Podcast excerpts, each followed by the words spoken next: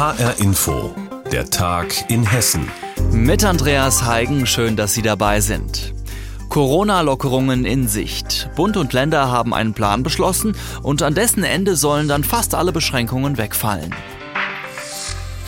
Hessens Ministerpräsident Bouffier hat dann nach dem Bund-Länder-Treffen erklärt, was dieser Ausstiegsplan der Corona-Regeln für Hessen bedeutet. Mein Kollege Dirk Wagner hat mit unserem Korrespondenten in Wiesbaden, Andreas Meyer-Feist, darüber gesprochen und ihn gefragt, was denn als erstes geplant ist bei diesen schrittweisen Änderungen, die jetzt kommen. Ja, als erstes ist geplant, die Startblöcke fertig zu machen zum großen Lauf in Richtung neuer Corona-Freiheit, der kein Hürdenlauf sein soll, sondern ein klarer Lauf Richtung Freiheitstag. Das kann man wohl sagen. Und Bouffier hat auch gesagt, dass er das, was heute beschlossen worden ist, auch so umsetzen will in Hessen. In der nächsten Woche soll es losgehen mit weiteren Öffnungen. Das, sagt Bouffier, sei auch so gut, weil der Höhepunkt der Pandemie überschritten sei und eine Überlastung der Kliniken nicht mehr befürchtet werden müsse. Es geht hier um einen Drei-Stufen-Plan und der erste, die erste Stufe ist etwas unauffällig, aber doch sehr wichtig. Für Geimpfte und Genesene soll es bei Zusammenkünften keinerlei Beschränkungen mehr geben. Die gelten aber weiterhin für Ungeimpfte. Die Kluft zwischen diesen beiden Gruppen bleibt also erstmal sichtbar und spürbar. Und das ist wohl auch so gewollt, in der Erwartung, dass sich die bestehende die Impflücke weiter schließt, die ja im Moment noch tatsächlich ein Risiko für die Pandemie darstellt. Das sind also die Dinge, die ganz schnell geändert werden. Bis zum zwanzigsten März ist es aber noch eine Weile hin. Wie soll es denn bis dahin weitergehen? Was kommt da noch? In einem zweiten Schritt am vierten März äh, dürfte sich die Gastronomie freuen, aber auch viele Hotels. Hier soll dann die drei G Regel gelten. Das ist etwas, was Ungeimpften das Leben erleichtern soll. Aber nicht so richtig, denn sie brauchen einen tagesaktuellen Test. Das sogenannte Tanzverbot, ein sehr interessanter Begriff, endet dann auch. Und das freut natürlich auch die Clubs, die Diskotheken, die können aufmachen mit zwei G. Plus auch ganz nah tanzen ist dann erlaubt. Auch der Kulturbereich kann dann davon profitieren. Großveranstaltungen gibt es dann auch wieder mit bis zu fünfundzwanzigtausend Leuten draußen und sechstausend innen. Für den Sport ist das natürlich wichtig. Und dann im März, zwanzigsten März, dann das Ende. Alle Corona-Regeln entfallen. Die gesetzlichen Grundlagen dafür sind dann nicht mehr da. Die stehen im Infektionsschutzgesetz. Und der Bundestag, so sieht es im Moment aus, hat auch keine Lust, das noch einmal zu verlängern. Und das bedeutet natürlich auch für die Schulen, sie sind befreit von Masken und Testpflichten. Diese Runden aus Bund und Ländern sind ja manchmal ziemlich ruppig abgelaufen. Da gab es kontroverse Debatten. War denn dieses Mal auch was über die Stimmung zu erfahren? Naja, es war auch ein bisschen Abschiedsstimmung, denn niemand weiß, ob es solche Runden nochmal gibt. Vielleicht noch eine vor dem zwanzigsten März, aber danach könnte Schluss sein, weil die gesetzlichen Grundlagen dann auch weggefallen sind. Aber Bouffier hat das ganz interessant ausgedrückt. Wir haben sechs Länder drumherum und jeder hat es mit seinen Regeln ein bisschen anders gemacht. Und das hätte er sich wohl auch in der Vergangenheit schon etwas anders gewünscht. Es gibt Kritik am Robert-Koch-Institut vor allem, vor allem auf den Ost, äh, über die Regelungen, die Familien betreffen, die in Urlaub fahren wollen, mit Kindern. Kindern unter zwölf, die nicht geimpft sind und dann eben in der Zeitung lesen oder im Internet, dass das als Hochrisikogebiet eingestuft ist, obwohl die Lage doch gar nicht so schlimm erscheint, weil die Zahlen ziemlich alt sind oder die Bewertungsgrundlage auch nicht mehr so aktuell. Und da sagt eben Bouffier, das seien verrückte, lebensfremde Regeln und er wünscht sich da eine Nachsteuerung, dass eben möglichst viele dann auch zu Ostern ungebremst in Urlaub fahren können. Und es gibt Kritik von ihm an der Ampelkoalition und die fällt auch sehr deftig aus, denn er hätte schon sich gewünscht, Möglichkeiten zu haben, auch nach dem zwanzigsten März doch etwas zu tun, falls es regionale Ausbrüche zum Beispiel irgendwo in einer hessischen Stadt gibt, auf die man vielleicht durch Einschränkungen oder so etwas reagieren wollte oder müsste oder auch könnte. Und das ist eben nicht mehr so einfach möglich nach dem zwanzigsten März. Es ist dann so, dass die gesetzlichen Grundlagen wegfallen für alle Corona-Einschränkungen, die Grundrechte betreffen. Hm. Und wenn der Bundestag da nicht nachsteuert, dann wird da nichts mehr draus. Und viele freut das, aber Bouffier sieht auch mögliche Risiken. Sagt unser landespolitischer Korrespondent aus Wiesbaden, Andreas Meyer-Feist, im Gespräch mit Dirk Wagner zu den Corona-Regeln, die nun stufenweise bis zum zwanzigsten März stark zurückgefahren werden sollen. Bleiben wir beim Thema Corona. Den einen geht das Impfen bei uns in Deutschland nicht schnell genug, die anderen machen gegen die Spritze mobil. Verglichen mit anderen Weltregionen hat Deutschland aber eine sehr hohe Impfquote. Drei Viertel der Bevölkerung sind hier vollständig geimpft. In Afrika dagegen sind es laut Weltgesundheitsorganisation nicht einmal zehn Prozent. Einer der Gründe dafür ist, in Afrika ist einfach viel weniger Impfstoff verfügbar. Der Mainzer Impfstoffhersteller BioNTech will daran etwas ändern und in Rekordzeit Fabriken in Afrika bauen, errichtet aus Fertigcontainern made in Marburg. Tobias Lübben berichtet. Sie sehen aus wie Bürocontainer auf einer Großbaustelle. Hellgraue Blechkästen mit ein paar wenigen Fenstern, aber voll mit Hightech. In diesen Containern, Biontainern genannt, lässt sich der Corona-Impfstoff herstellen, versichert BioNTech-Chef Uğur Şahin am Mittag in Marburg. Im Marburger BioNTech-Werk sind die ersten Prototypen dieser Container gebaut worden und da hat sie Şahin nun drei afrikanischen Staatspräsidenten gezeigt, den Präsidenten von Senegal, Ruanda und Ghana. In diesen Ländern würde Şahin gerne mit der Impfstoffproduktion starten. Und das möglichst schnell, wie er den Gästen auf Englisch erklärt. Doing instead of talking. Machen, nicht reden. Wir möchten noch in diesem Jahr die ersten Container nach Afrika bringen und im Jahr darauf mit der Produktion starten. zwölf months after we delivered the containers.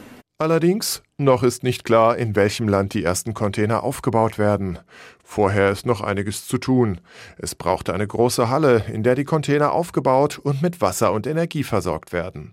Dann müssten die Behörden des Landes die Anlage genehmigen und überwachen.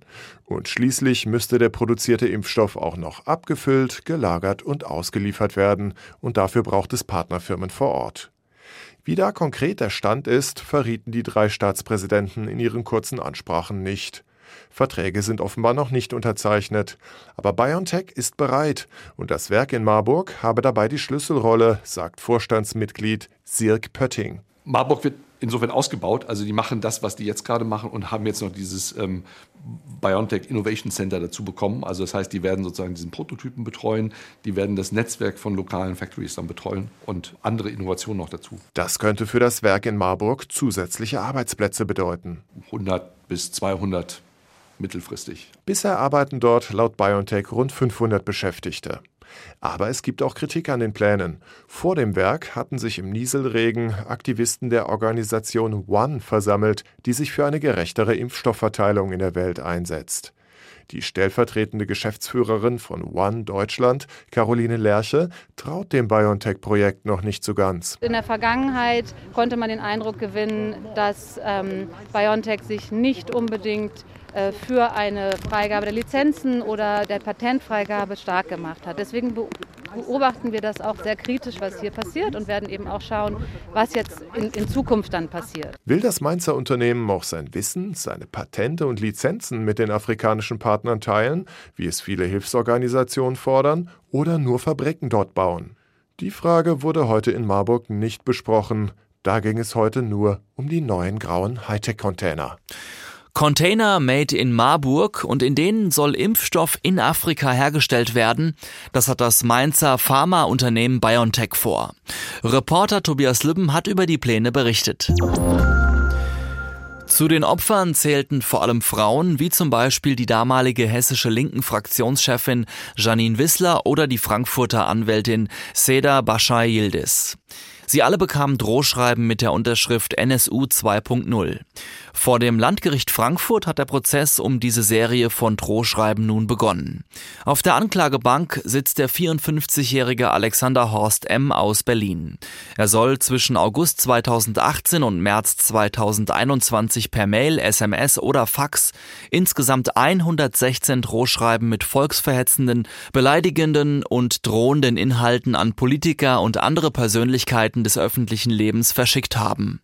Unser Reporter Frank Angermund war beim Prozessauftakt in Frankfurt dabei. Als Alexander Horst M. von Justizbeamten in den Gerichtssaal geführt wird, trägt er eine dunkle Jacke mit neongelben Schultern. Der mutmaßliche Verfasser von hundertsechzehn N S U zwei Punkt null Drohschreiben wirkt zynischerweise wie ein Postbote.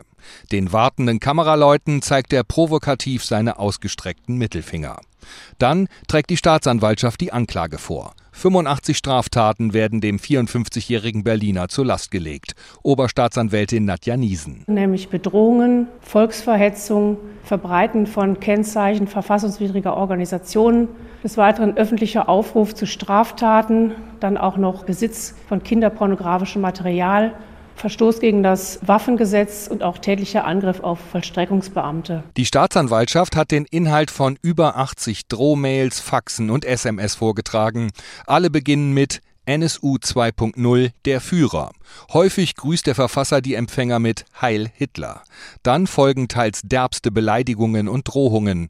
Das erste Drohschreiben hat laut Anklage die Frankfurter N S U-Opferanwältin Seda Başay-Yıldız im August zweitausendachtzehn erhalten. Später werden unter anderem auch die linken Chefin Janine Wissler, die Komikerin İdil Baydar und der T V-Moderator Jan Böhmermann bedroht. Oberstaatsanwältin Nadja Niesen will sich zu einem möglichen Strafmaß nicht äußern. Was sicherlich zu bewerten ist, ist der lange Tatzeit. Zeitraum, dann auch die massiven Folgen für die Geschädigten. Das ist natürlich eine lange quälende Zeit gewesen. Alexander Horst M. hat laut Anklage in seinen Drohschreiben Daten verwendet, die eigentlich gesperrt waren. Diese Daten sollen unter anderem von Polizeicomputern in Frankfurt und Wiesbaden abgefragt worden sein. Im Zuge der Ermittlungen waren Polizisten verdächtigt worden, Verfasser der N S U zwei Punkt null Drohschreiben zu sein. Doch laut Oberstaatsanwältin Nadja Niesen hat sich dieser Verdacht nicht erhärtet. Bislang hat sich eben kein hinreichender Tatverdacht ergeben, dass Polizeibeamte da irgendwie involviert sein können. Wir haben Ermittlungen, da geht es um den Verdacht des Geheimnisverrats. Die sind bislang erfolglos verlaufen. Wir warten jetzt mal die Hauptverhandlung ab, ob sich dann neue Erkenntnisse ergeben. Zu den Nebenklägern im N S U zwei Punkt null Prozess gehört die Frankfurter Anwältin Seda Başay-Yıldız. Sie war zum Prozessauftakt nicht im Gerichtssaal. Sie bezweifelt allerdings, dass der Angeklagte sich am Telefon als Behördenmitarbeiter ausgegeben hat und so an die Daten gekommen ist. In drei verschiedenen polizeilichen Datenbanken wurden meine Daten eingegeben. Es wurde zielgerichtet nach Informationen gesucht. Nach meiner Einschätzung gibt es Mittäter und die sind nach wie vor nicht ermittelt. Die Frankfurter Anwältin wird im Laufe des Prozesses noch als Zeugin gehört. Am zweiten Prozesstag will aber zunächst der Angeklagte aussagen. Er hätte am liebsten schon nach der Anklage der Staatsanwaltschaft direkt auf die Vorwürfe geantwortet. Doch seine Anwälte haben ihn zurückgehalten. Prozessauftakt im Fall der N S U zwei Punkt null Drohschreiben. Der Angeklagte, vierundfünfzigjährige Alexander Horst M. soll insgesamt hundertsechzehn Drohschreiben an Personen des öffentlichen Lebens verschickt haben. Reporter Frank Angermund berichtete. Wer Sehnsucht hat nach Sommer, der kann jetzt zumindest schon mal in Vorfreude auf das Rheingau-Musikfestival schwelgen. Intendant Michael Herrmann hat mit seinem Team das Programm für zweitausendzweiundzwanzig vorgestellt. Mit hundertdreißig Konzerten und dem bewährten Mix aus Klassik, Weltmusik und Jazz, aus herrlichen Kulturdenkmälern und großen Künstlern will das Festival zum Normalmodus zurückkehren.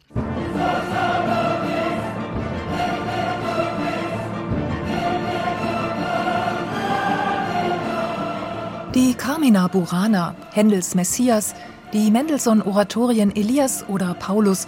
Das Rheingau-Musikfestival lässt seine Besucher in diesem Sommer wieder in großen Klanggemälden schwelgen, fährt Chor und Orchester in voller Besetzung auf. Programmplaner Timo Buko. Jetzt sind wir voll wieder da. Gerade in der Basilika ist ja eine besondere Atmosphäre, Chorsymphonik und Oratorien und so in der Basilika erleben zu dürfen. Das war uns bewusst, dass da ein großer, großer Wunsch danach wieder besteht und das haben wir versucht zu erfüllen. Den Auftakt macht das H R-Sinfonieorchester unter Alain Altinoglu am fünfundzwanzigsten Juni mit Mendelssohns Lobgesang. Weil sein Todestag sich jährt, ist dem Komponisten ein Schwerpunkt gewidmet.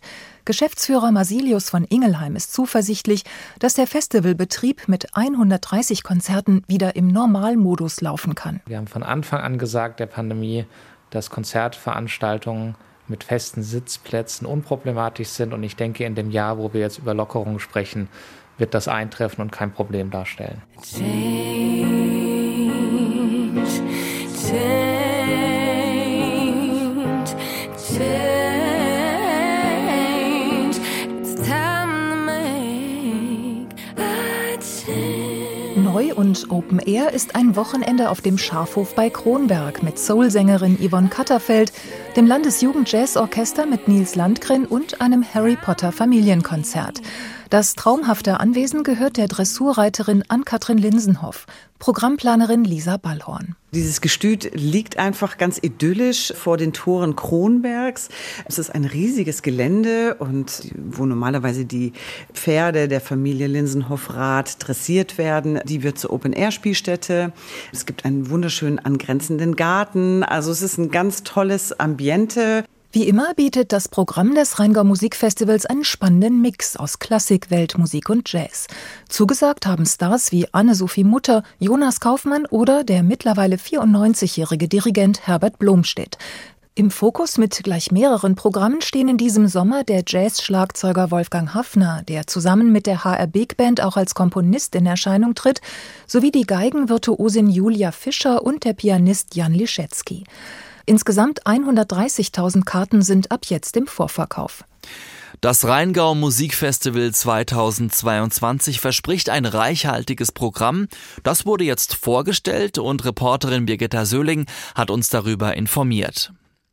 Und damit sind wir auch am Ende der Sendung Der Tag in Hessen. Mein Name ist Andreas Heigen und die Sendung finden Sie auch in der A R D Audiothek.